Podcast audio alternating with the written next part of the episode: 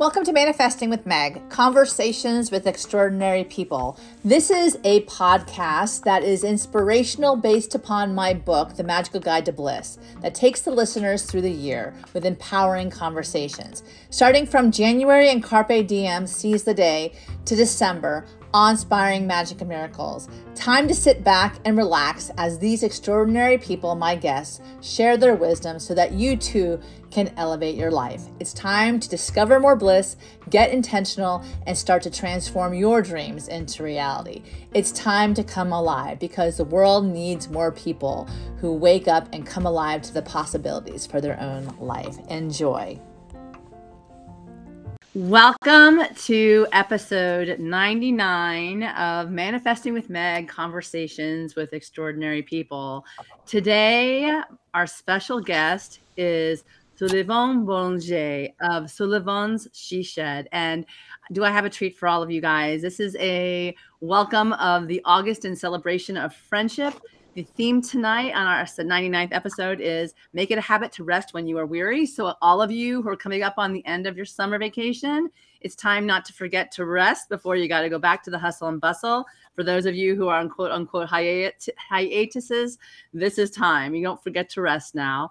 And remember, this is a show about transformation, dreams, inspiration, true happiness, discovering bliss. And we're all just a conversation away from extraordinary. Time to wake up to a universe packed with possibility. And I have a great guest to help you all do that. This is a monthly show that's intentional. We get inspirational around our categories. Tonight, we have the wonderful magical guide to bliss to show us the way.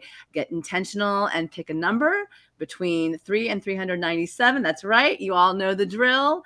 And away we go. And listen to this wonderful, wonderful powerhouse's biography. Sullivan, and I have to ask you why you call yourself the Renaissance Dolly, because that is definitely a question I have. so she is Sullivan, but she's also the Renaissance Dolly or Dolly. She's been active on and off of modeling and entertaining I'm sorry, entertainment industries since 2007 in South and Southeast Asia, Chicago, New York, and Los Angeles. So I feel like I'm stepping into the big league tonight with you. When active as a talent, she won recognition for her work as a pioneering petite fashion model in the American market and served as the title holder for Miss Fashion Week's Petite Los Angeles, California. And I definitely want to show this in the stream while I'm talking about her because look at how awesome this picture is. I told her a woman who wears a tiara is someone after my own heart. And certainly look at her. She's dazzling with her own tiara here. And with her, when her respective title ended, she returned to serve as honorary talent judge for Miss Fashion Week 2018. She's currently the host of Sullivan's She Shed on WWTV and WOTV with a global OTT TV audience of 50 million, which is uh, unbelievable. It's hard to even fathom.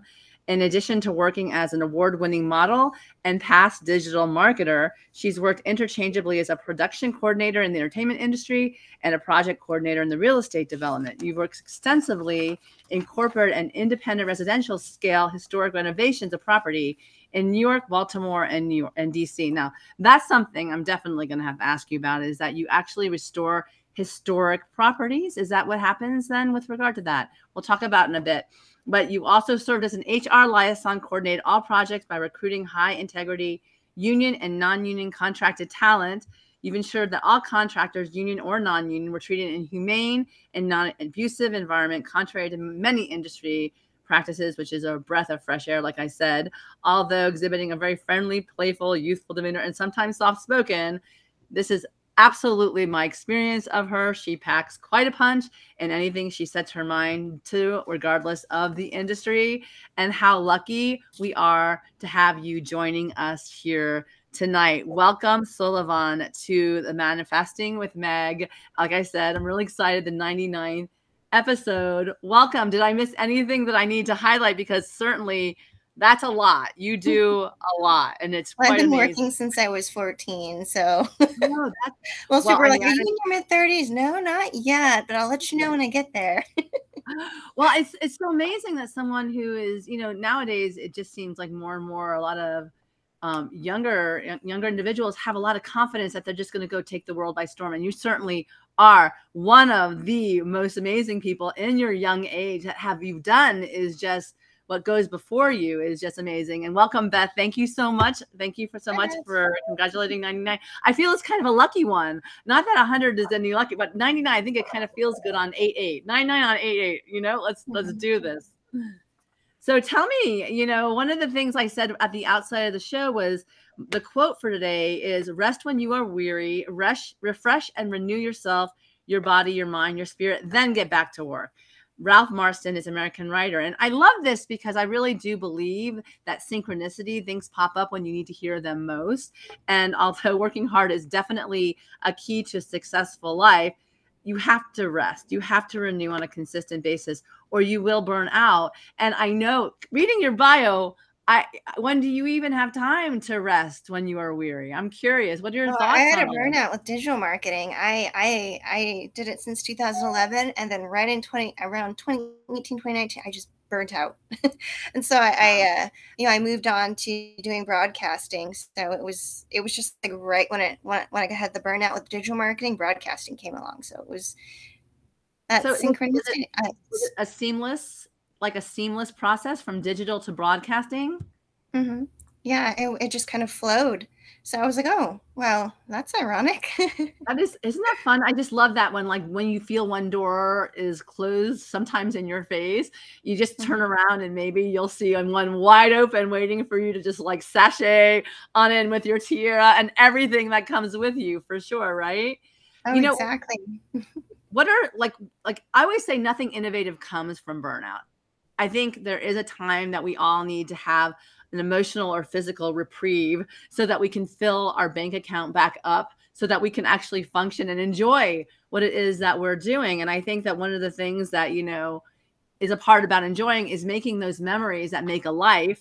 And, you know, you become your own best friend when you are allowing yourself that moment in time to step back and actually take a deep breath in and see what you like and what you don't like and move forward accordingly. And like you said, you know, when digital media was burning you out, you're like, okay, I'm not want to. It just seemed to me like, you know, we're saying that you didn't want to do this again, and then the other door opened. So, hmm. what what do you think about that? You know, how how have you shifted?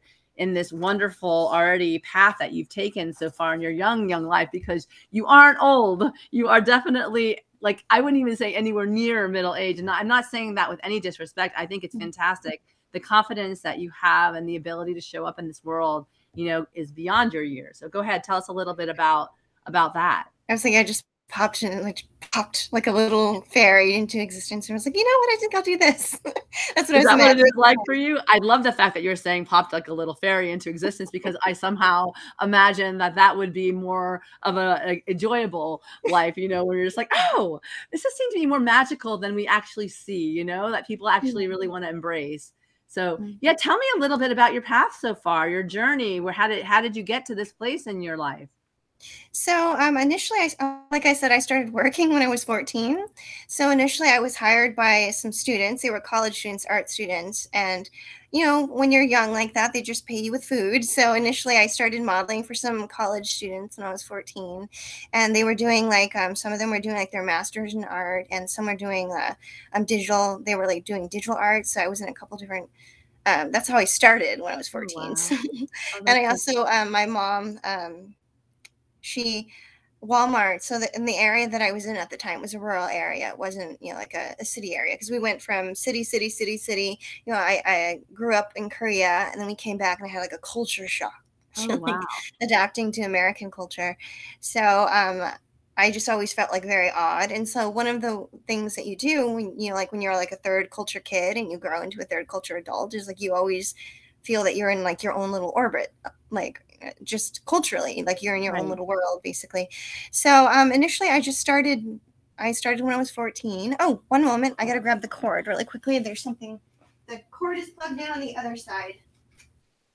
So one of the things that i love about um, sullivan is that she has this wonderful um, she shed and it's a place where women empower themselves and has guests that really can enlighten other women to truly step into you know something amazing past their comfort zone. And i had the wonderful opportunity to be on her she shed and that's when she's talking about the broadcast world where you know people show up and you know it's a different it's not the digital media it's definitely something um, that that embraces the visual arts but still at the same time you know it's a wonderful opportunity. So i would definitely recommend everyone to go check out sullivan's she shed.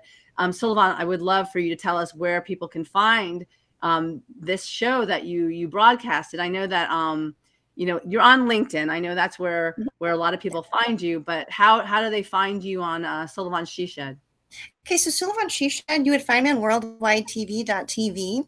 So if you go to worldwidetv.tv and there's going to be a search bar on the top, or there are two options. So you can go to worldwidetv.tv, or you can go on the bottom where it says uh, women on TV, faith and family, and then there's going to be another um, section that you can click on. So you would click on women on TV because that's what we usually focus on is women on TV, even though Worldwide Television Network is the broader umbrella. So right. and then you would scroll down, and initially we were at the top, but Shay's signed a couple more um, broadcasters. So um, you know she signs the talent to the to the um, to the network. So I'm yeah. I think I'm, I'm like the fourth one down. I'm under um, Katie, Katie O's Food Carnival. And if you haven't talked to Katie, you should talk to her too because she's really cool, Meg. But oh, um, oh, cool. so I'm right underneath Katie O's Food Food Carnival. Carnival, and you just click on it, and then it will show all of the episodes from season one when we started in 2018. We started May 6, 2018, all the way until now. And um, I will warn everyone ahead of time that you know we started um, Sullivan she shed on a student budget, so it was a bunch of students that got together and and put it together. so it's grown with us as we've gone through school. So you will notice it as you watch, like how it progressed. yeah, but I love that because you start somewhere, and I think that these mm-hmm. the underlying words always curious always genuine that that's probably guided you on your paths always you know all like always always curious always genuine genuine but those things that authenticity and that curious mind certainly you know you start somewhere and then you build on that and then all of a sudden you are and, and you know it's interesting beth freeman beth simonton is on love the growth. She did the same thing with her um her nonprofit called mm-hmm. um it, oh my god icu babe. And, and honestly oh my goodness i'm like totally losing my mind. But yeah but she started from nothing and then she built this incredible you know powerhouse of of a, um, a nonprofit to help serve the community. But the same thing, what you're saying is you got to start somewhere. And with that, you've you've shown up, and now you've built in the last what you said four years, maybe even now, even a little more. Such a wonderful place where a lot of people can go to learn so much more about themselves. And you know, like she's saying, you know, start somewhere is really good advice, but that's the only real advice because if you you can i think you can argue yourself out of success i think people mm-hmm. like perfectionism that that wonderful thing we all strive for it could also get in the way of progress. So one of the things that i would love for you to talk about is at this point in your career you know you're you're you are a fashion model. I mean you you walk runways. So it would seem to me that that you strive for that too but i love the fact that you have that entrepreneurial spirit as well. Can you talk to talk about a little bit about that as well yeah, there's always okay. So first, I want to talk about a little bit like the modeling industry and like how models are treated. First off, so a lot of there's a pre, there's a preconceived notion that models are stupid, and that they're mm-hmm. dumb, and that you know it's just it's horrible. So not only do you get like people within the modeling industry that treat models like you know like dolls they're like oh this is a doll i don't want to deal with anymore and they just throw it away and um, I, I, would say that i scared a lot of people in the modeling industry because i already had the background in digital marketing and then i was also one of the one of the first um, agents that contacted me. His, his name is Michelle Tullieri. It's actually Michael, but the way he spells it is spelled Michelle. That's why I say Michelle. So he was one of the top um, uh, fashion uh, fashion scouts in New York City. So he scouted me when I first decided I would switch into fashion. So initially, when I started, I was working, as I was saying, like I was working for um, art students, older art students, and then I was working for professors. So I was a, a fine art model, and then I progressed from there. So um, um, to answer the question. So how did how did that work? How did everything come together?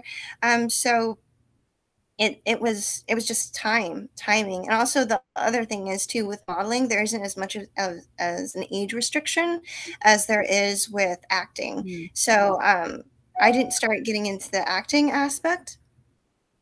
Oh yes. I didn't start getting into the acting aspect maybe until around uh, 2011 so um, that was when i started to get opportunities from like uh, Fashion TV, Cebu, Philippines, and then Bigfoot oh, wow. Entertainment, which was at the time like a massive, that's like a, a massive production company.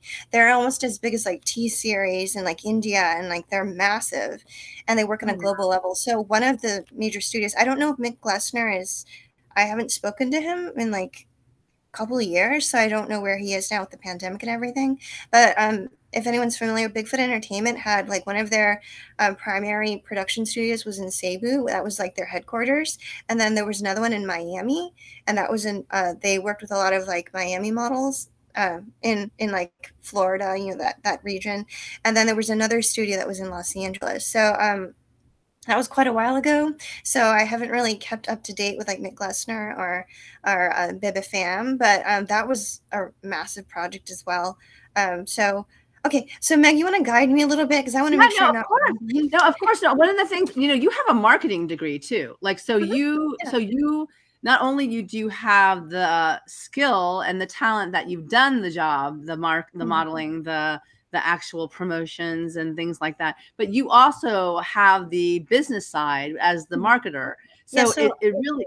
Go ahead. Go ahead. Uh, so what I was saying is that Michelle Tullieri was um, what, what would happen is I'm five foot two. So in the American market, uh, there's this weird i don't know i didn't experience it dealing with any of the european agency uh, agents or photographers like i used to work with dorothy anthony who was like the she used to be a un attorney but then she got like sick of all just like the straight logic all the time so she went into talent management which is what i was wondering if you were going to do because you guys have the same kind of like structured personalities and you're both creative yeah and so she went into talent management and so every time i talk to you i'm like well i think meg would make an excellent oh. talent manager no one would mess with Meg. They, no one messes with Dorothy.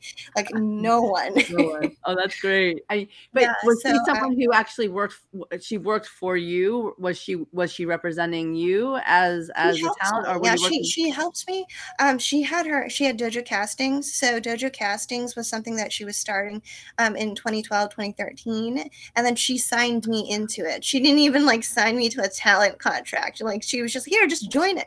So I like was getting castings through there uh, Michelle Tullieri was in New York, and um, I was having problems in the U.S. because the U.S. they they got rid of their petite divisions, like oh, maybe okay. like 10 years before I came onto the scene. So I didn't come onto the scene until 2007 ish. So that's when I started, but I wasn't getting paid until about like 2009 because I was putting together my portfolio and like making the networks. So um, Michelle Tullieri, like right in 2009 and like Cebu Philippines and all of that, they contacted me right away. So I oh, caught wow. the attention of like major agents right away. And Dorothy Anthony was a friend that was online, but she was, she was referred to me by a friend that used to, um, I guess he's he works in law enforcement in the UK, and he saw uh, like my my uh, it was my old I had like a MySpace and a Facebook when Facebook was like just starting basically before all, all the controver- uh, controversy yeah and before you know like all of that happened. So um I had that on there, and so he would he's he like sent it Doroth to Dorothy, and so she started helping me and networking me, and then um, Michelle, I was calling Michelle, but some people say Michael because of the spelling, but um, Michelle also helped me too. So he was saying, well, you're gonna have a really hard time in the American market because the petite in the American market now is five eight. Oh, so, wow. and that's oh, kind wow. of ironic. Yeah, when you think that's about ironic. it, right? Yeah. So that a, a petite that's like a petite man is considered a five eight. Most women are not five eight. Most women no. are about five five and under. oh wow. Well, eh, you know, so tell me, I, I love the fact that you told me that there was a photographer that took this picture. I, I, you know, that you had mentioned, and maybe you can tell us a little bit about that and what, what, what, what was going on here. So this was in 2017. So the picture that Meg has pulled up was in 2017. I competed in a, a um, pageant. So it was an international and national pageant. So I competed at the time. I had moved to Los Angeles, right? So I, going through everything that I was saying earlier, that was over the course of years.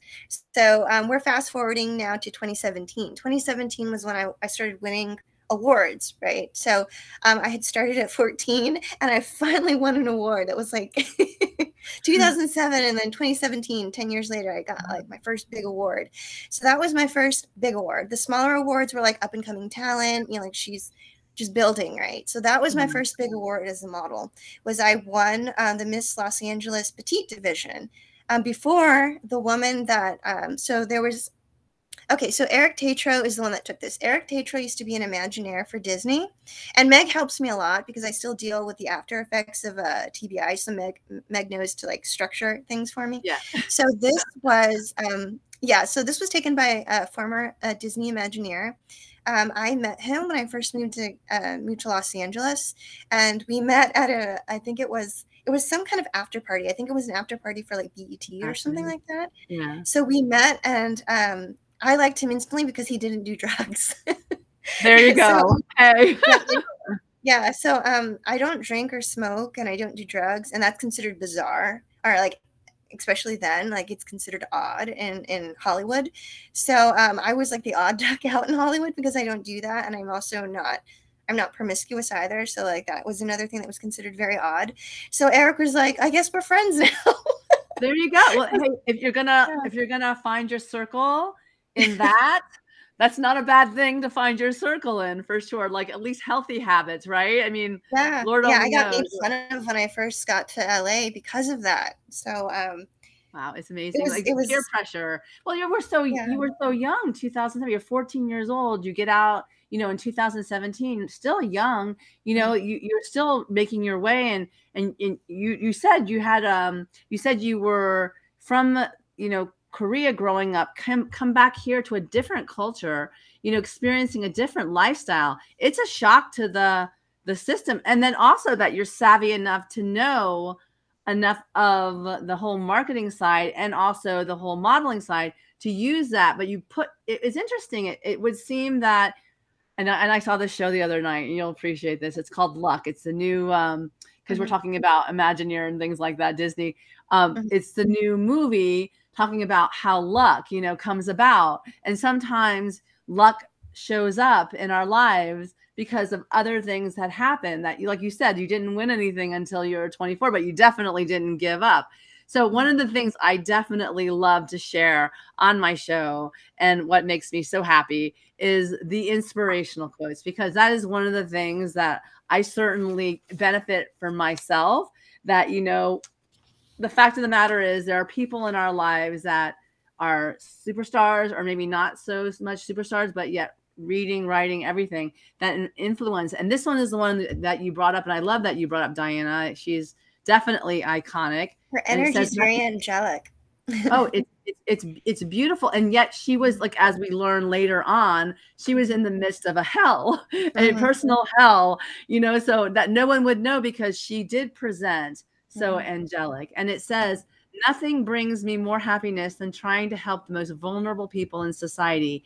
It is a goal and an essential part of my life, a kind of destiny. Whoever is in distress can call on me. I will come running wherever they are. Tell me what this means to you and why is this? I mean, it's very inspirational, obviously, but why is it mean is important to you?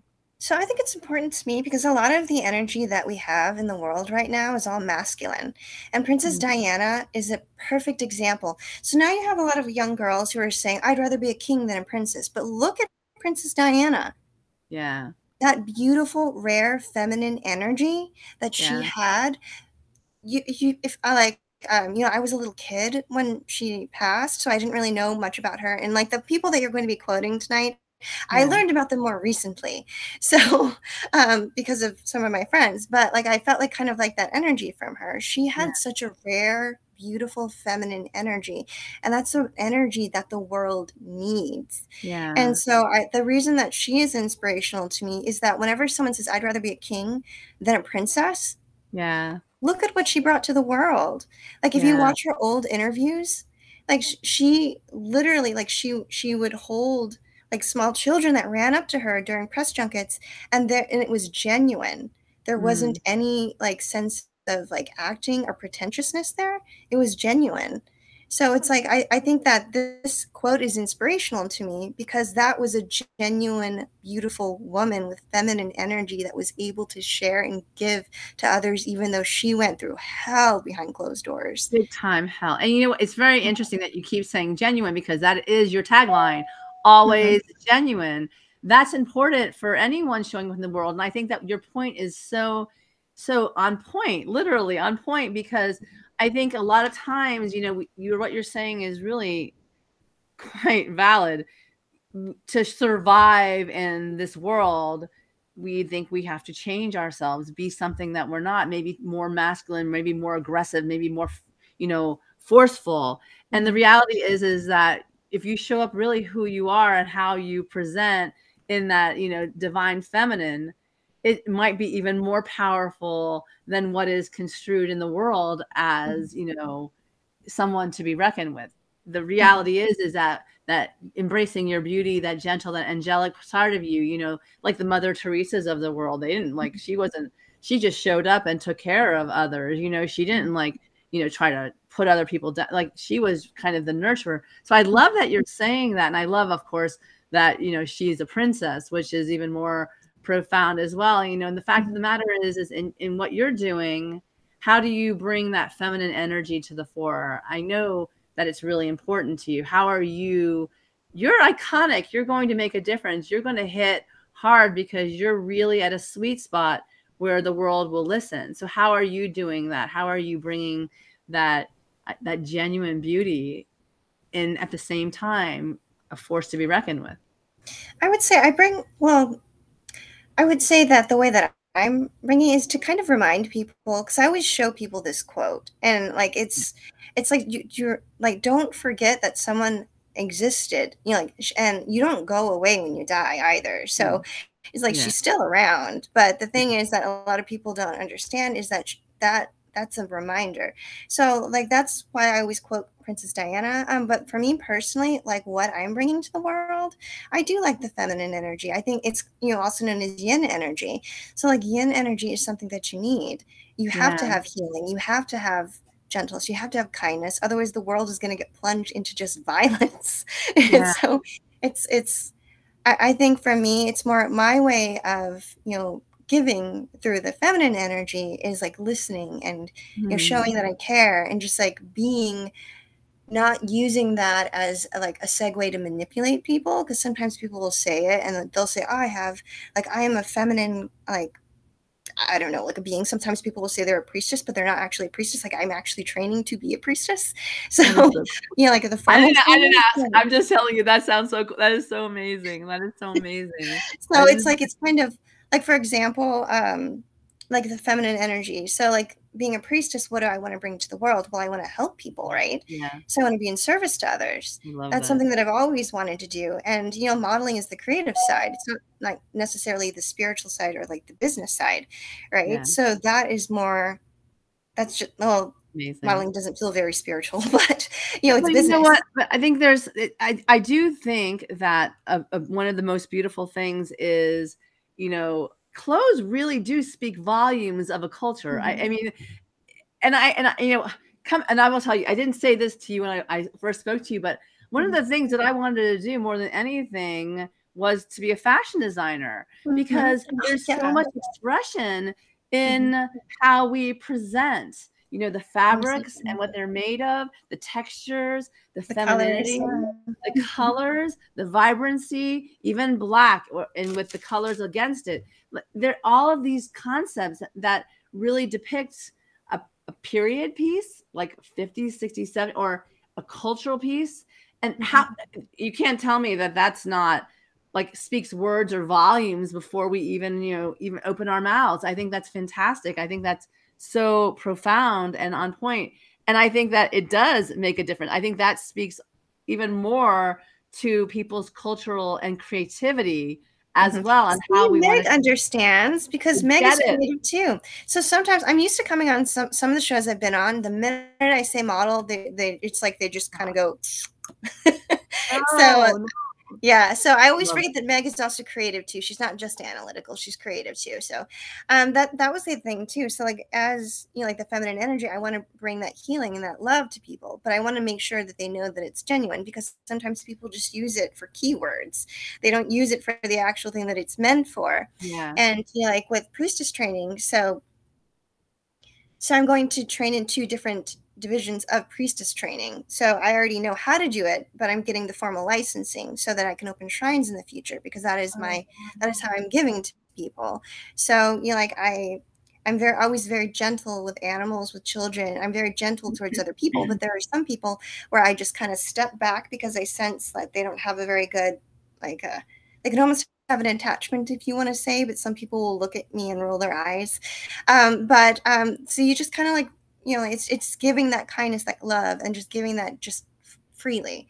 And it's not to sound like hippie-ish or anything like that but it's doing it in a structured way. So like as like as i grow now like i would hope to be eh, you know like a, a high priestess like soon but you know like most there's also the the um, hierarchy too. So like the i think that one of the youngest priestesses in the divisions that i'm going to is i think she's 47 or 48 Oh, so wow. they're not they're rare, like actual priestesses, and not like people that are giving you like this menu, like I'm gonna re- tell your fortune. Like those aren't actual priestesses. Oh, wow. No, you know, no. it's like you're not supposed to charge money for any of that. You're you're supposed to be doing it as you know, like a charity, a kindness. So, um, I just uh that that's what I want to I want people to remember that there are actually like even though it's rare to actually find high priestesses, and that's what I aspire to do. It's it's genuine, it's real yeah. So like um uh, like I was saying, I want to open shrines. Well, what I what do I want to do with the shrines? Well, I want to help people, right? I want to yeah. do job training. I want to do you know like food pantries. I want to do all of these things, and that's my way of nurturing is the practical aspect. So my I guess my language of love, if we were going to circle on a random stream of consciousness, would probably be acts of service. You know, like wow. some people always affirmation or like hugs or um, what was the other one? Gifts. I guess mine's mixture of my gift to you is just like making sure that you feel loved, right? And you feel that you're in a safe place and it's neutral mm-hmm. territory. Mm-hmm. And like I like well, I mean, imagine like in a community where you, you go and you actually feel loved and cared for. I mean, imagine how many people who have been who are looking for that, looking for that sense of communion again in this mm-hmm. world because we've been separate for such a long time, mm-hmm. jumping back. You know, I and I want to I want to a shout out to to Beth, I should connect the two of you with her mm-hmm. ICU baby. That's what she's doing too. And her shrine just becomes the hospitals where she can mm-hmm. go and, and, and be exactly. of service. And you're going to do it in a different way, but as a service as well. So it's, I love the fact that you bring the beauty of what is calling to you to your soul and you show up accordingly and and that goes now to okay so this one I, I love and the fact is Brandon Lee is very cool for one. And the mm-hmm. fact that you brought up this, I love it because because we do not know when we will die. We get to think of life as an inexhaustible well. And yet everything happens only a certain number of times in a very small number, really. This is just a beautiful reality hit right now. What you know, it's kind of like, you know, don't take things for granted at the same time be wild-eyed with wonder because it mm-hmm. just a small few moments in time if it happens to you so tell me what it means to you i love this plus you know his face is just jubilant as well so tell me tell me a little bit what this means to you yeah, I haven't read the book that he quoted this from, but I'm going to read it. It's on my to read list. But um, I became more aware of Brandon Lee recently because of one of my friends. She goes, I have an actor that you would love. And um, she uh, sent me some of his interviews. I was like, oh my God, we would have been friends. you know, because uh, like he went through a lot of similar things that I went through as a guy, clearly. Yeah. So um, this quote in particularly, uh, in particular, is a really good quote in that it's it's one of those things. It's like you can't be afraid to live, but at the same time, we know that it, things come to an end, right? But they don't really come to a full end. So he's uh, when he was quoting this quote, he was just saying, like, you don't know when it's going to happen, so live it to the fullest, right? To be, to be, um, to understand that it's limited. It's not endless it's not maybe maybe the consciousness of the person that goes maybe that's you know constant and doesn't really end and it flows and it keeps going and it never stops but when you're talking about like the physical body like your physical body there's, there's only so much that your physical body can take over yeah. the course of your lifetime yeah. so I think that this this quote makes me smile. One because it came from someone that was also had that same kind of energy. So yeah. he had a very innocent energy, and that's what I sensed automatically as soon as my friends sent me um, the interviews. And like, I, I, it was kind of interesting because my friend I was telling her about the interview, and she was saying you're going to choose people that are similar to you in one some way or the other. I'm like, that's usually how it goes, doesn't it? Yeah, yeah. So, um, he was very like his his his energy was very innocent. He, he yeah. was too innocent for Hollywood in many ways. And um, the other thing is, I've talked to his sister. So his sister was oh, going. Oh, yeah. Oh, so wow. his sister is his sister is so sweet. Yeah. Um, so before my Instagram was um, confiscated, basically, um, Shannon and I were uh, are chatting a little bit on there. But um, he's he's a good example too. Like someone that you know, Princess Diana from from what I was told from a friend that worked with her, you know, in the UK, he told me that she was genuinely like that. And he said yeah. that um, he says I, I, showed him the quotes too, and he said, "There's a pattern here. Did you notice all the really great, beautiful, brilliant people died really young?" and so it was mm. like, "Oh, yeah, I didn't, I, I, I didn't think of it that way, but he has that same energy."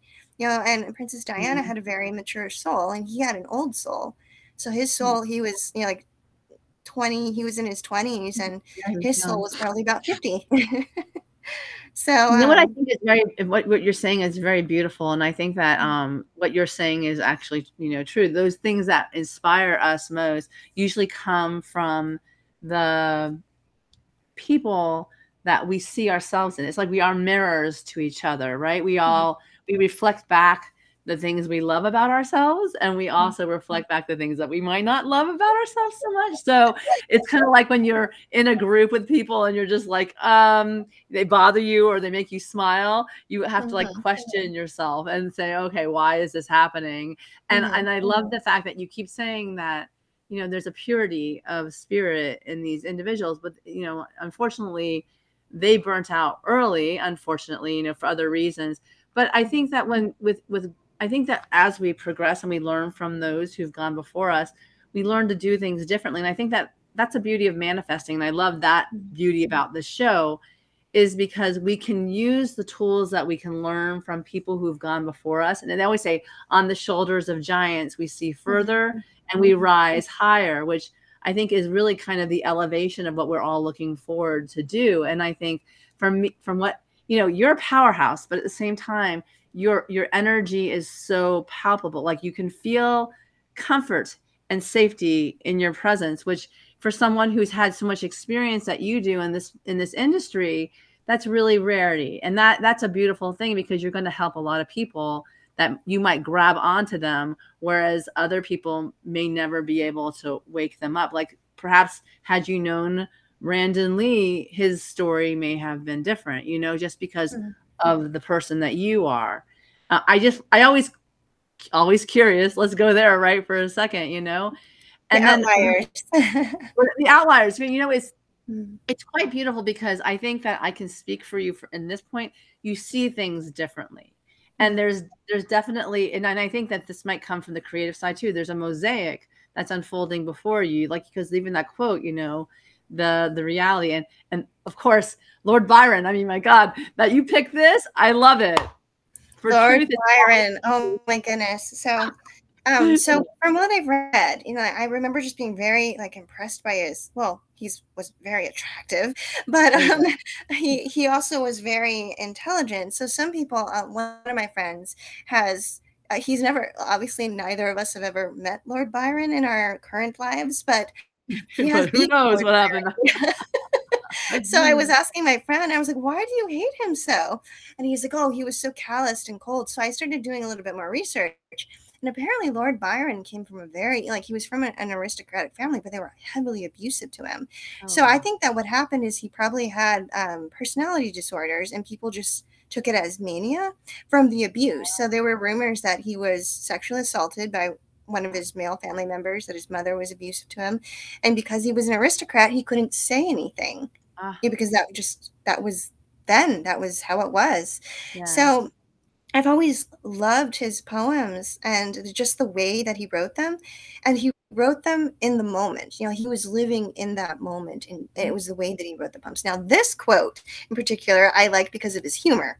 He says, yeah. "For uh, for truth is out strange, uh, stranger than fiction." Yeah, I just love that because the weirdest things that happen that in this world, people just you know generations later they go, "What? Yeah, like, what has happened?" Are you sure that really happened, or the people generations before us just making that up?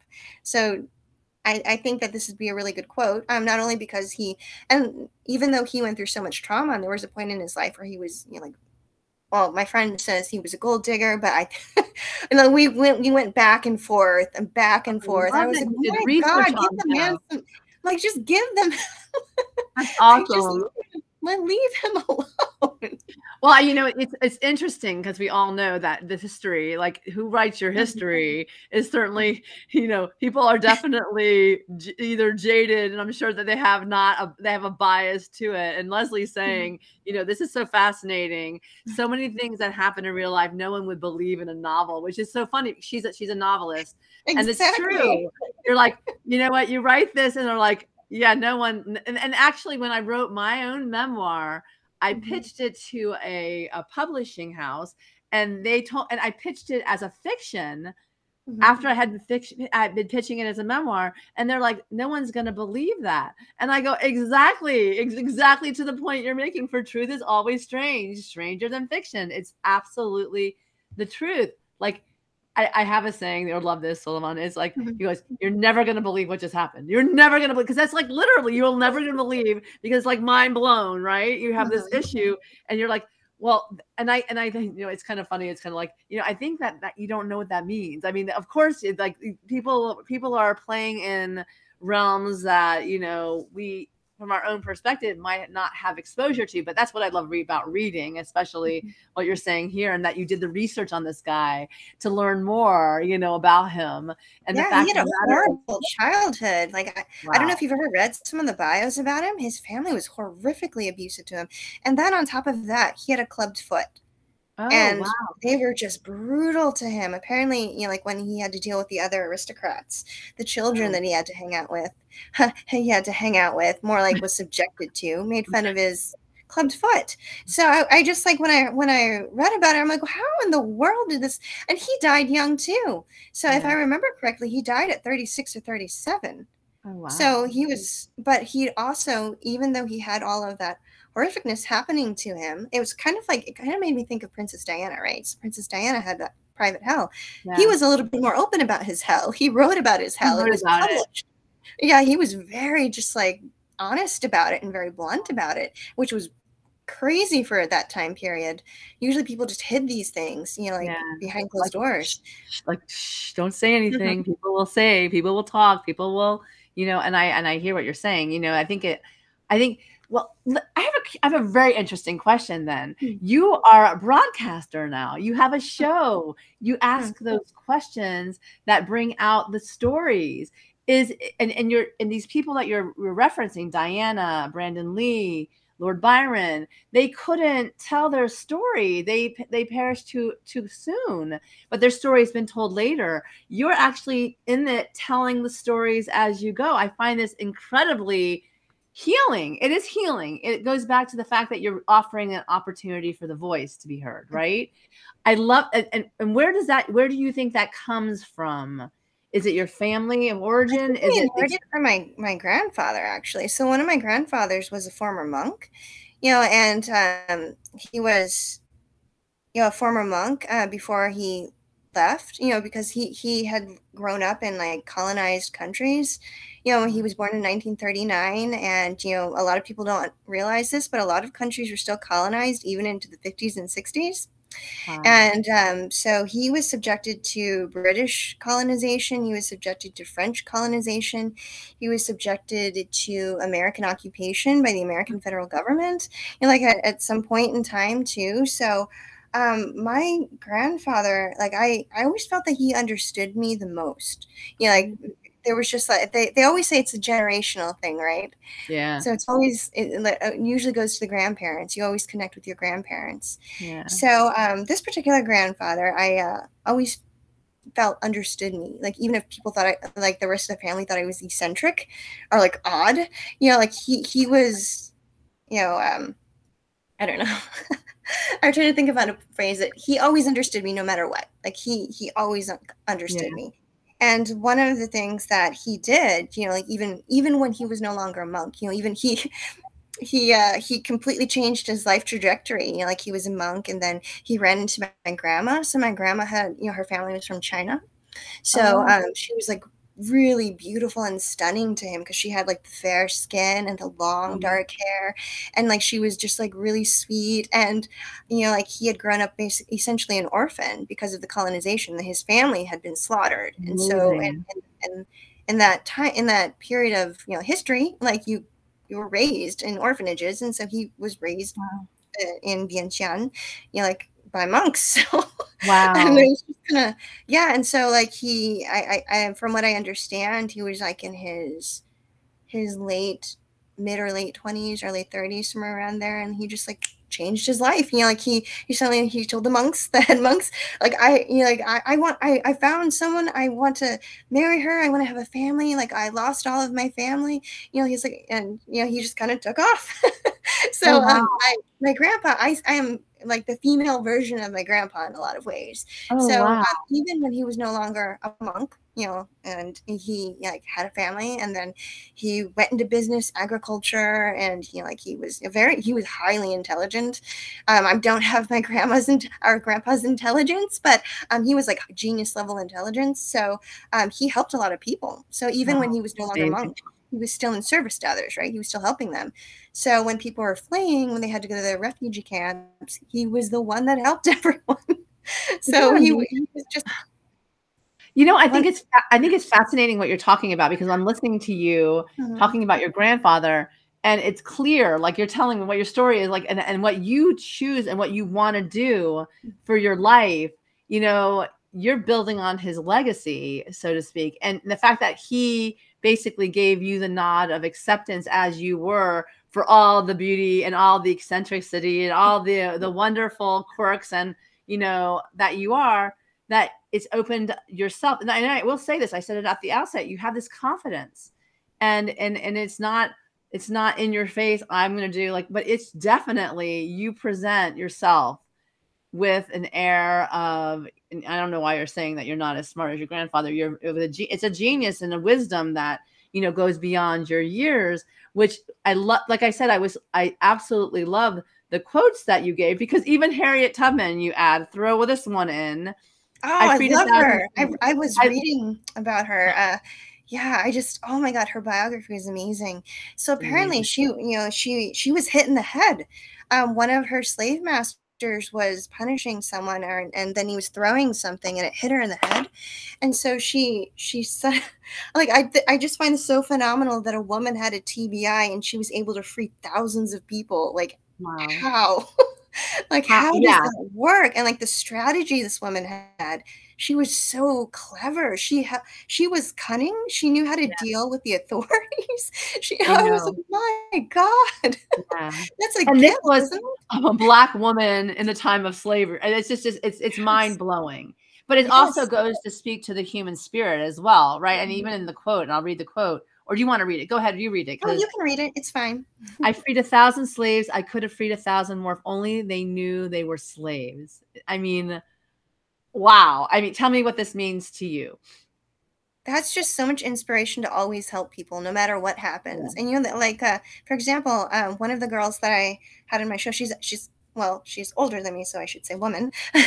so uh, one of the women that I had in my show, um, she was a former sex trafficking victim. Oh, wow. And she works with uh, RAINN. She works with uh, uh, other nonprofits that help um, human trafficking victims, not just sex trafficking, but human like labor trafficking victims as wow. well. And this made me think of her like because she she's she's like how you are. She she is very articulate and she's i, I honestly i hope you will interview you uh interview her on your show. She's incredible. Like you oh, will wow. love her energy the minute that you meet her.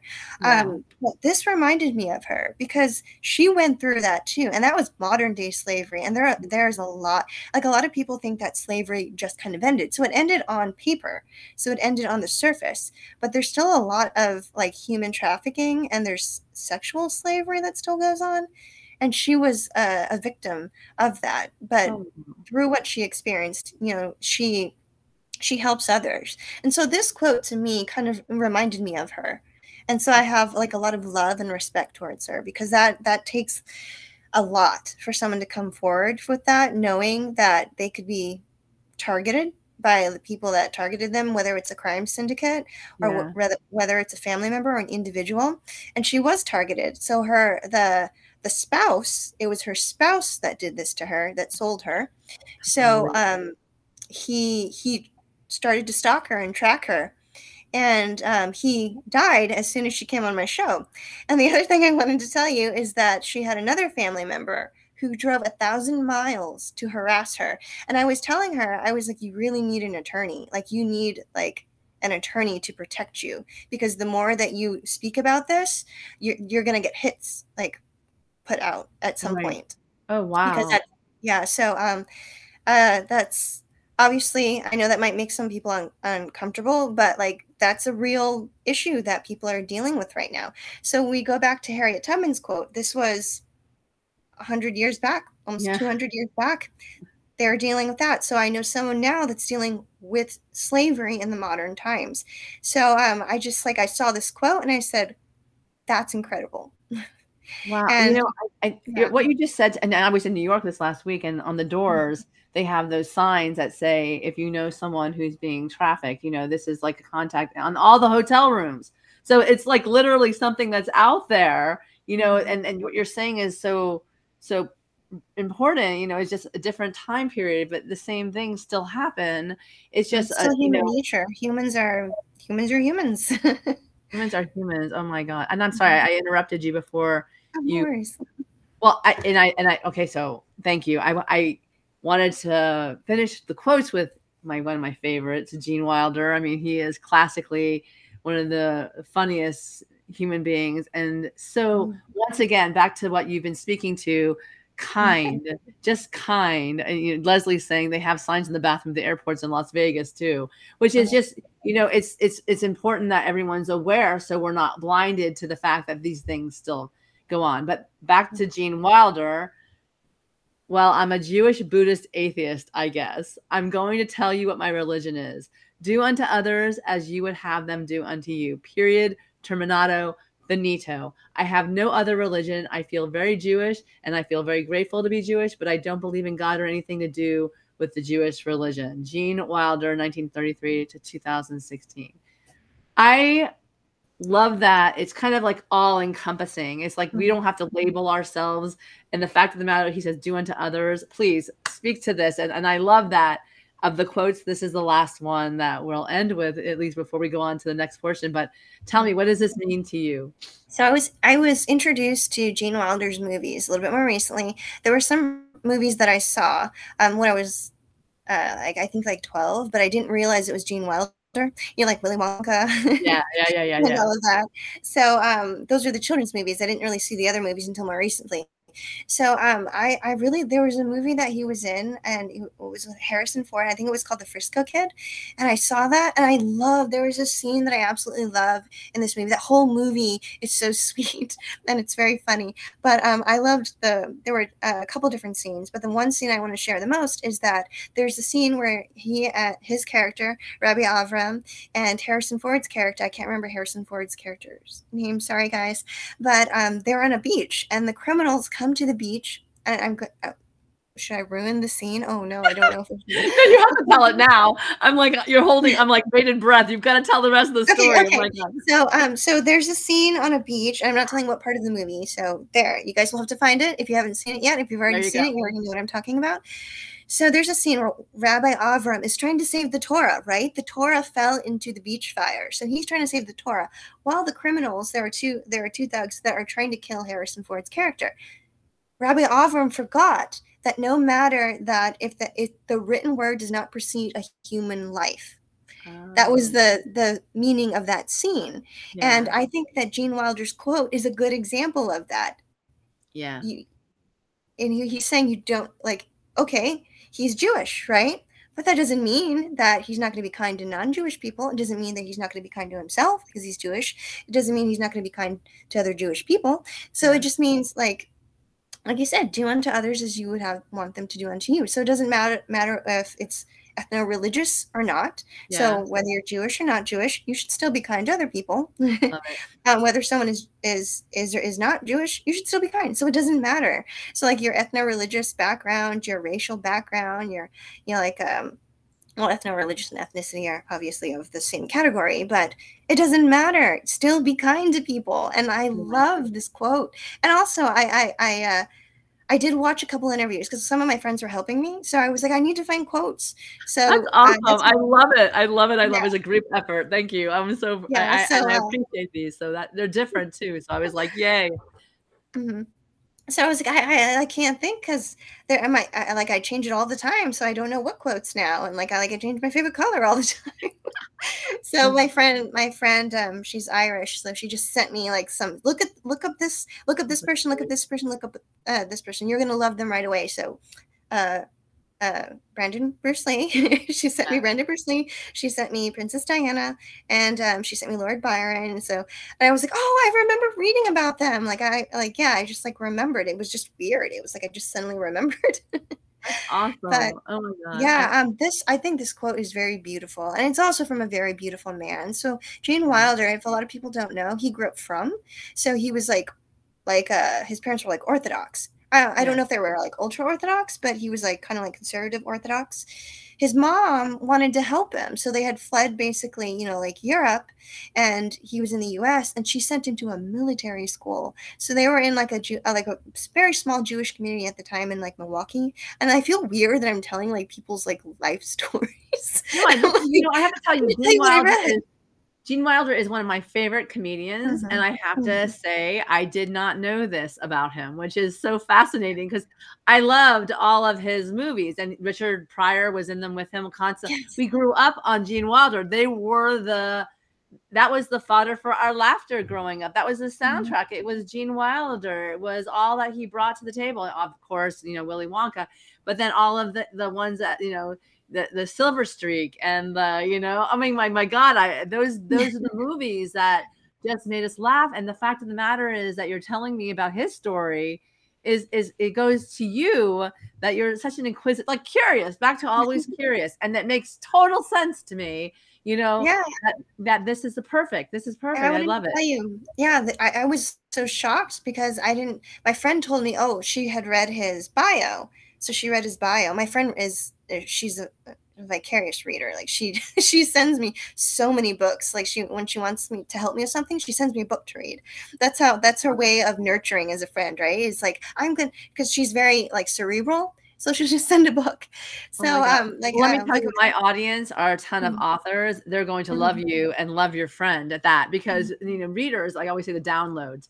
You download and and it's and it's wonderful to be even if you're not quote unquote like a voracious reader, but mm. you're with people who are, it just adds a bit of uh you know this other element or dimension to your life for sure right because if mm-hmm. regardless of your modality how you express yourself in the world everybody comes to the table with something pretty miraculous or magnificent i would say so i love that that's amazing so one of you know one of the things i want to ask you and and i and i i love the fact that you know, like I said, Gene Wilder, you know, one of the things about the manifesting component of the show is I love to get my guests ideas around you're so successful and you're so you know you've come such a long way and and and i'd say a short time. What are the what are the, the things that you use as your guide for manifesting in your life Hmm, for manifesting in my life.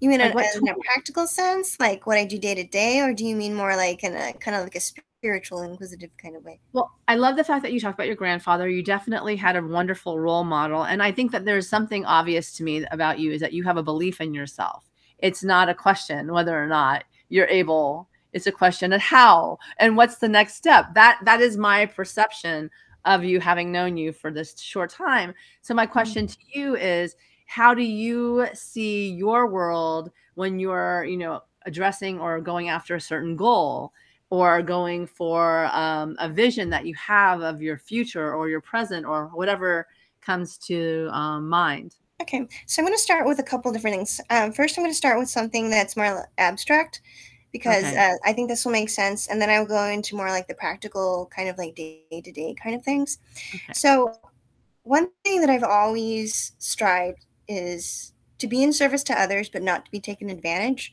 because like mm-hmm. my grandpa was very good at spotting wolves and people ah. that were ah. trying to use him you know mm-hmm. because he was a monk because monks are by nature very gentle right um priests and priestesses are by nature nature gentle but because of that you can you can run into people who are a bit more dubious so mm-hmm. um my grandpa had like a he always had like a sixth sense basically.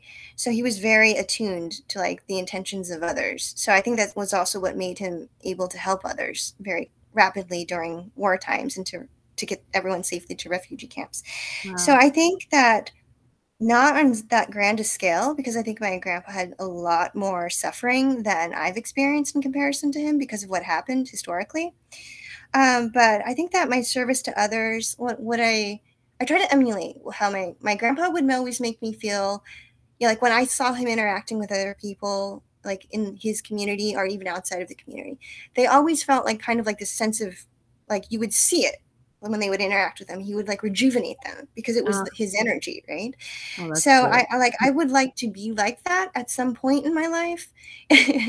But I, I kind of like the way that I would explain it is like, do you know when it's a hot day outside and you take you you want water, right? You want a yeah. glass of water, and sometimes people just want an ice glass of water, or maybe you come in from a cold day and you want a warm glass of water. I think that when you are in service to others and you're interacting with them, you should always give them that same kind of feeling. Does that make sense? That's beautiful. So when they yeah. come to you, right? They come to you, they need help, they're scared, they're hurt you need to make them feel that same sense of like if you were giving a pitcher of water to someone and you were pouring them a glass of water you're you're you need water. Everyone needs water right? Yeah. that's what we need to survive in this world next to air and like yeah. food. But water is that thing that you can survive on even if you're running out of other aspects like food right? Water is mm-hmm. what you need.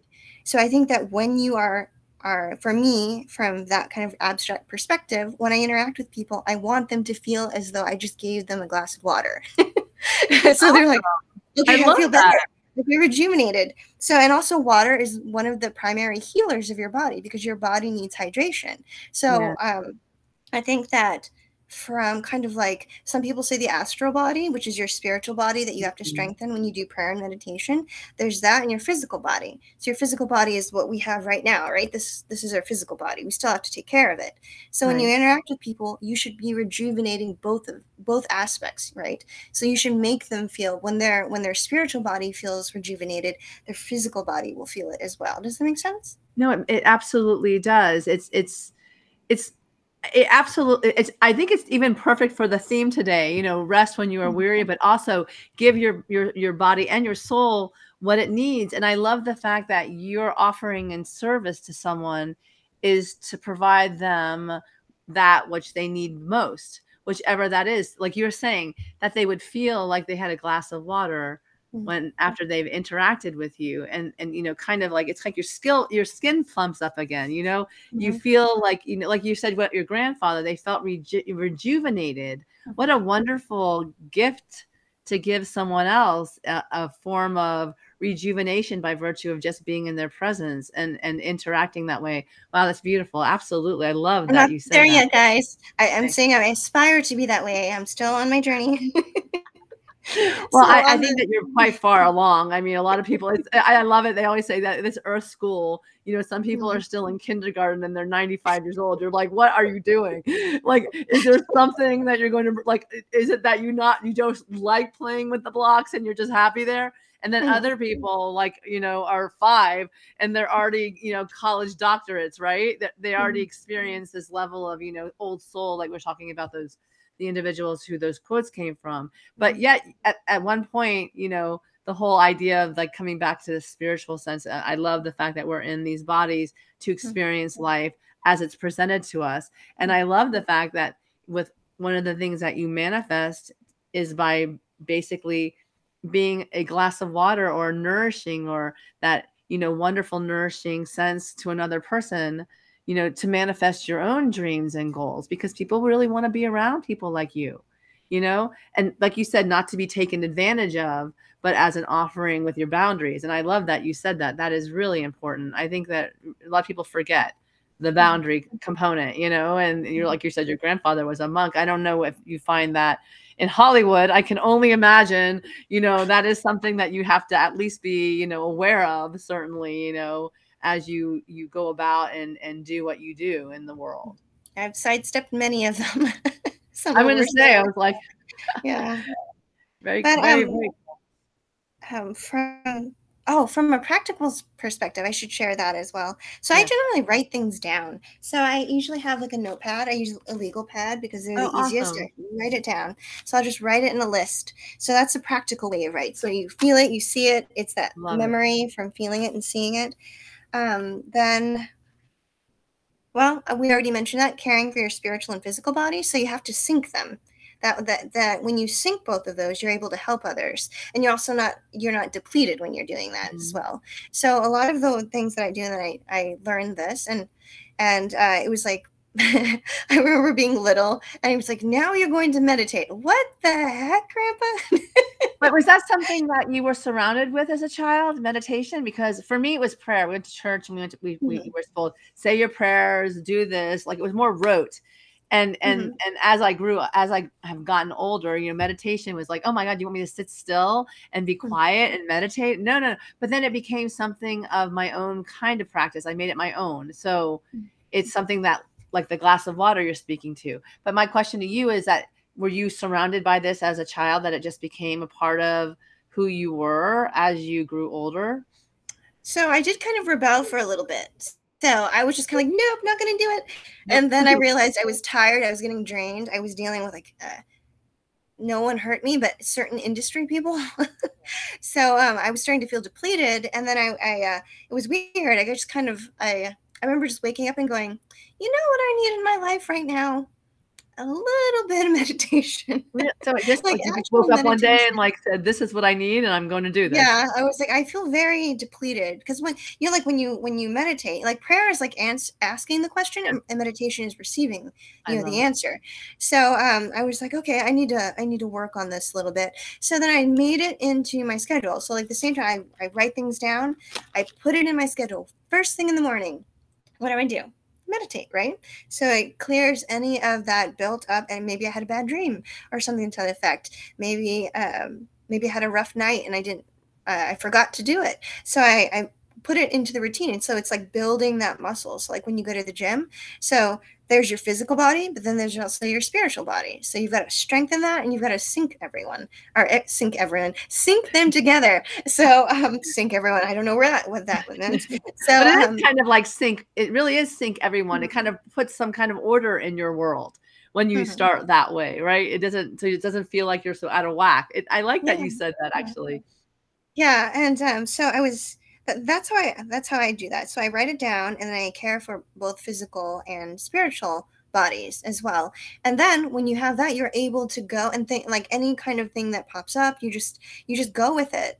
And so the other thing is, uh, the other third thing I would say is probably um, going with the flow. So a lot of mm-hmm. times, what what I learned is that when you think and you kind of like, I always talk about water for some weird reason. Like, I'm not like a water person. Like, I don't like swimming, but I keep talking about water today and I don't know why. I'm just going to go with it. So, um, uh, I was saying, like, when you go, like, after you've written it down, you have your intention right. So it's like writing your intention, getting your intention there into your thoughts. And then your spiritual and physical body, you strengthen that. Like, I do it in the morning. I used to do it three times a day, but then I was just so relaxed. So I only do it in the morning and the evenings now. Um, so when you do that, like get nothing done, you're like yeah, walking like, around. so relaxed. I'm just gonna sit here right now. Yeah. Just so um so what I what I would do is that I would just kind of go with the flow. So once you've already cleared out any toxicity and you've created, you've strengthened your spiritual armor and you built the muscles. So things don't really uh, affect you as much as they would. And that's a good thing. Some people think, well, maybe that means you need not you're too nonchalant and you're not going to help anyone. But you have to be that way because you can focus better. So when if someone mm. someone comes to you and they're in dire straits you can focus. Like when you pray and you meditate it helps you focus. That's why a lot of martial artists and i used to train in martial arts as well that's why they teach you to do that. So think about it. You're able to sense another person's intention. So I think mm-hmm. that my grandpa, I think that he he mastered that. I think that's why he mm-hmm. was so good at it. And so I think that I'm playing a little bit of catch up. You know, so I'm going to go do this formal training even though I've learned, you know, like how to do it. I still need the formal training if I want to open shrines because they, they don't want to like a random person going, "Hey, guess what, guys? I'm a priestess and I'm opening a shrine." Yeah. are you, are you gonna like charge us for weird things? Are you one oh. of those oh. like uh, sidewalk psychics or something? no, I'm sure you I'm not. well, I, I will say that, you know, the way you put it, how you built up those three points, but ended with the go with the flow. A lot of mm-hmm. people get in trouble because they're always pushing against or going up the river when they should be flying down, you know, mm-hmm. always, and, and they make their life even more difficult, you know, when, you know, sometimes it's just kind of like, it, I, it kind of feels to me, and it's so funny that we're talking about water because I think I'm I'm the one who needed to hear this more than anything else, which usually is the case with my interviews. Is always for me. Is everyone else just gets to be beneficial benefit, but from my messages. But the reality is is that you know at this point in time, uh, with what's happened in the past, you can't change it.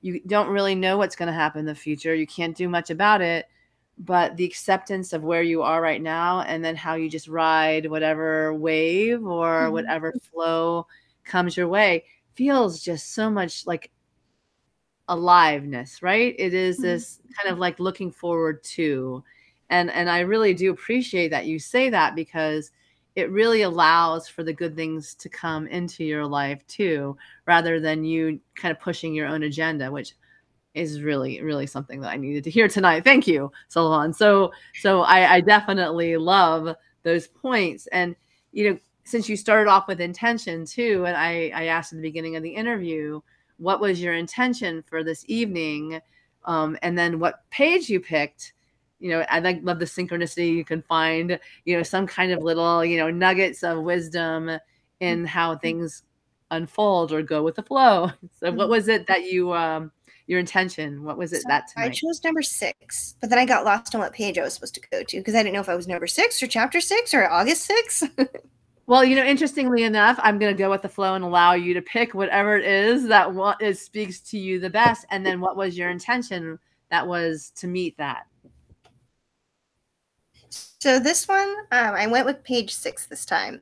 Okay. So it says January 4th, if you don't make time for your dreams, then who will? It says most people were so busy knocking themselves out, trying trying to do everything they think they should do, they never get around to doing what they want to do. So as Kathleen Winsor, she's an American author. And the intention that uh, Meg has written in the book is we all live very busy, stressful, and overly packed lives. Take time out of yours to ask yourself Am I taking the time to do things that make me feel alive? Never let others' mundane expectations take uh, precedence over the activities that are important to you. In your desire to per- perfectly fulfill others' expectations, you could be missing out on opportunities that would bring you satisfaction and joy.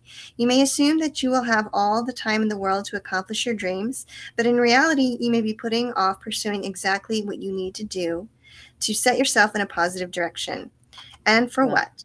To drive yourself crazy as you pri- pri- prioritize others' values over your own? Today is the day. Start thinking that about what sparks your curiosity. Spont- um, spontaneously brainstorm a list of activities that stimulate your creative spirit. Don't wait for the nod from another. For if you don't make time for your dreams, who will? Sorry, guys. You know, I, I do voice acting, but I'm not in the voice acting mode right now. So I'm a bit, oh. I'm butchering some of Meg's sentences. Sorry. I'm going to tell you though, what, what you're saying, what you're saying, like totally matches up with, with what we've been talking about mm-hmm. tonight, and and it, it and it furthers furthers my question with regard to you. And I'm like, I always one of my, I'm sorry, one of the things I love more than anything is that you send us away with some final inspiration. But before we we do that, you know, one of the things that, that I love about you, and I'll go back to the fact that you you are definitely, like I said, and I will say this again, you have this air of confidence about you, a belief in yourself. And I love being around people who are that because I think a lot of times we're waiting for other people to give ourselves the permission to do what we came here to do in this world. And you're you're like you're going to open shrines. I have no doubt in the in in a million worlds that that's going to happen, and probably sooner than later. You're you have a whole you know Sullivan Shed. You have a boutique. You have all of these things that you're bringing a lot of beauty into this world, and uh, it makes me smile because I think we inspire we are inspired by those who are doing what it is that we want to show up and do in this world as well, right? To show up and follow that calling or that path, that dream. And I love that you what you just read because regardless of whether it wasn't, you know, it was as perfect as it was going to be because we heard and we heard you. Mm-hmm. So before we go tonight and before we tell everyone all the wonderful places that they can find you, what is a final inspiration that you want to share with all of us so that we can, you know, wake up tomorrow morning with those wonderful things that you've shared with us tonight and just look at the world differently or experience our own lives or that person looking back in the, from the mirror at us differently? What's that final inspiration? I was thinking about that. I already mentioned spiritual armor because it's very important to always strengthen that when you're in the physical realm. So um, you you want to make sure that you're you're strong in both aspects. But um, I was saying um, the other thing that I would say is probably to be in the moment. I know mm-hmm. that's a lot harder said than done, um, because I, I like I, I've been you know, like when I've been talking to some of my friends online, they're saying that they have a lot of anxiety with mm. the way that the world is going right now. Um, not just with you know the deaths from the pandemic or like anything that's going on in the world like politically but there's a lot of anxiety. And you know i always circle back to making it a point to strengthen like your spiritual body and your physical body because when things get really bad whether it's collectively or whether it's like on an individual basis that will that will protect you and, and push you forward because you can still focus so I think mm. that's really important. So that I would say like probably that. Like I always say that. I say that again and again because of, like some of my friends, like I just recently taught one of my friends how to meditate and um, he he said that his anxiety has gone down a lot. So wow. um, I think that it's it's so important. I'm and and just like that having like when you're interacting with people to like sometimes people get I and like I I know that you you've probably seen this a lot because you work in a lot, a lot of times people put on pretense they put on mm-hmm. kind of that veneer right? It's like that kind of like the professional armor that they put yeah. on that people get. You know like but but you're naturally really good at this. Like you and Sajal are masters at this at, at like talking to people as people not talking at people. Yeah. So like that's another thing too. So live in the moment strengthen your your spiritual body and your physical body and move forward with that. Always be, always help others, and I think that's really important I too. That's you know that's beautiful, and I think that I think a lot of the what you said with regards to being in the moment does eliminate a lot of the anxiety that we may go through. And God, Lord knows we all need to chip away at that a little bit each each day. That you know it, it's kind of like um there's a visual that I have. It's like kind of like a roller coaster, and like the anxiety goes up and up and up and up and up, and you're on the other side, and you're like it's chaos is chaos. Mm-hmm. You can't just go from here to here. You have to actually push yourself back up over the mountain, back to the other side again. But the way you can do that is really being present in the meditation in the moment and building up that spiritual armor which you've spoken to tonight so beautifully that allows that you know the physical and the spiritual to meet each other and come bring back to a sense of you know sanity again and i and i do i do find what you're doing and and i'll put this back up here with the she shed you know is a place where people can go the she shed you know everyone goes to the shed but the she shed to find your sanity again to find those other people who are doing those things in this world that we get to be inspired by so that we can get our sanity back again. And tell us a little bit about where we can find you Sullivan and, and where we can um, connect with you because I think I think a lot of people are going to be really interested in doing that. And I like I'm definitely going to connect you with Beth for sure. But go ahead, tell us a little bit about where we can find you. Oh, perfect. So if you would, if you would like to see Sullivan She Shed, we are on at. Well, I'm going to give the Eastern Standard Time Zone because it seems to be easier for everyone. So we are on um, every Sunday at 7:30 p.m. Eastern Standard Time. Um, you can view our sh- show at worldwidetv.tv, and so uh, it's also we're available on other platforms, but that seems to be the easiest for everyone to go to. So again, it's www.worldwidetv.tv. And in terms of social media, we have um, uh, we just um, we Megan mentioned this earlier. So our uh, fa- Facebook took our uh, accounts, so now we have restarted on TikTok. So we're starting from scratch. So um, we have one um, one TikTok account. It's Sula Chic Boutique. So that is for the live stream shopping. I, I work with a corporate company in Beijing. So um, that is what that is. So the second one is at Sullivan's Sullivan's. There's no apostrophe. It's at Sullivan's underscore she shed. So that's going to be the new TikTok for Sullivan She Shed. And if anyone wants to find me on LinkedIn, then it's Sullivan Dollie Bollinger. So um, again, it's LinkedIn Sullivan. Ah. Yep, S U L A B N. Mm-hmm.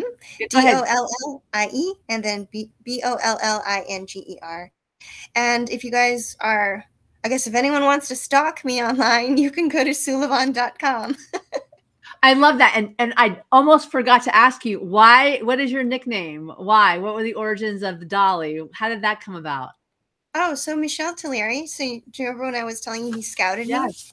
me? Um he was he scouted me like right away and wanted to like sign me uh, for like beauty campaigns. He wanted to sign me for beauty campaigns. I didn't even talk about any of the campaigns or anything like that. That because the pandemic just like just caused some chaos there. But um, so um, Michel Tullieri gave me the name La Renaissance Dali. So um, that was where that name came from. And then Dolly was just the shortened version of it.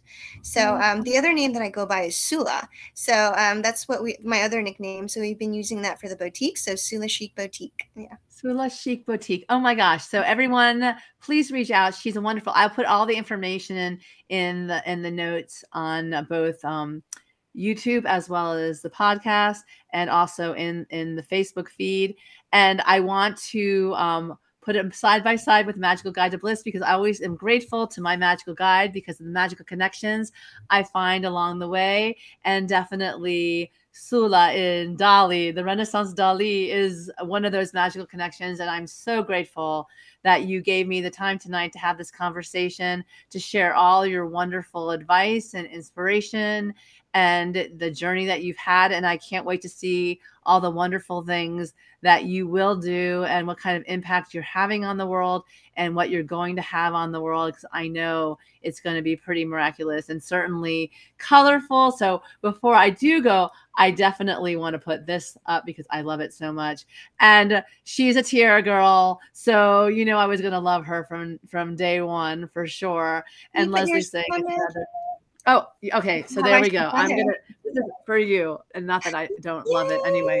But, but every everybody certainly please go reach out to Sullivan. She is wonderful and she's doing wonderful things in this world and she is making a difference. And you can totally see why with everything that she shared tonight. So without further ado, I want to thank you again, Sullivan. I want to you know, encourage everyone to be out there and doing those things that you're deliberately creating the life of your dreams, dreaming big.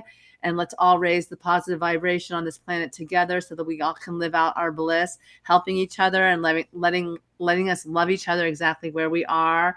And like I said, wishing you bliss. Thank you so much, Sullivan. And and one more thing to share with us before we go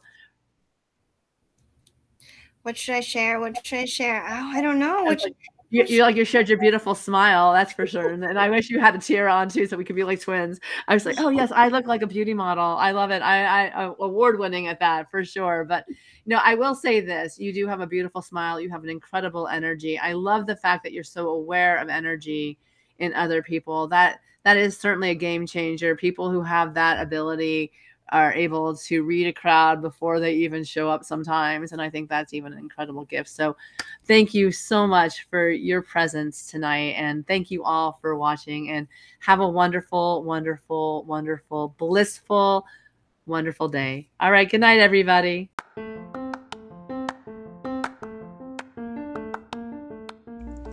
Hi, it's Meg. Thank you for listening to this episode of Manifesting with Meg. If you loved this conversation, be sure to subscribe and share the extraordinary and get your copy of the Magical Guide to Bliss today. See you soon.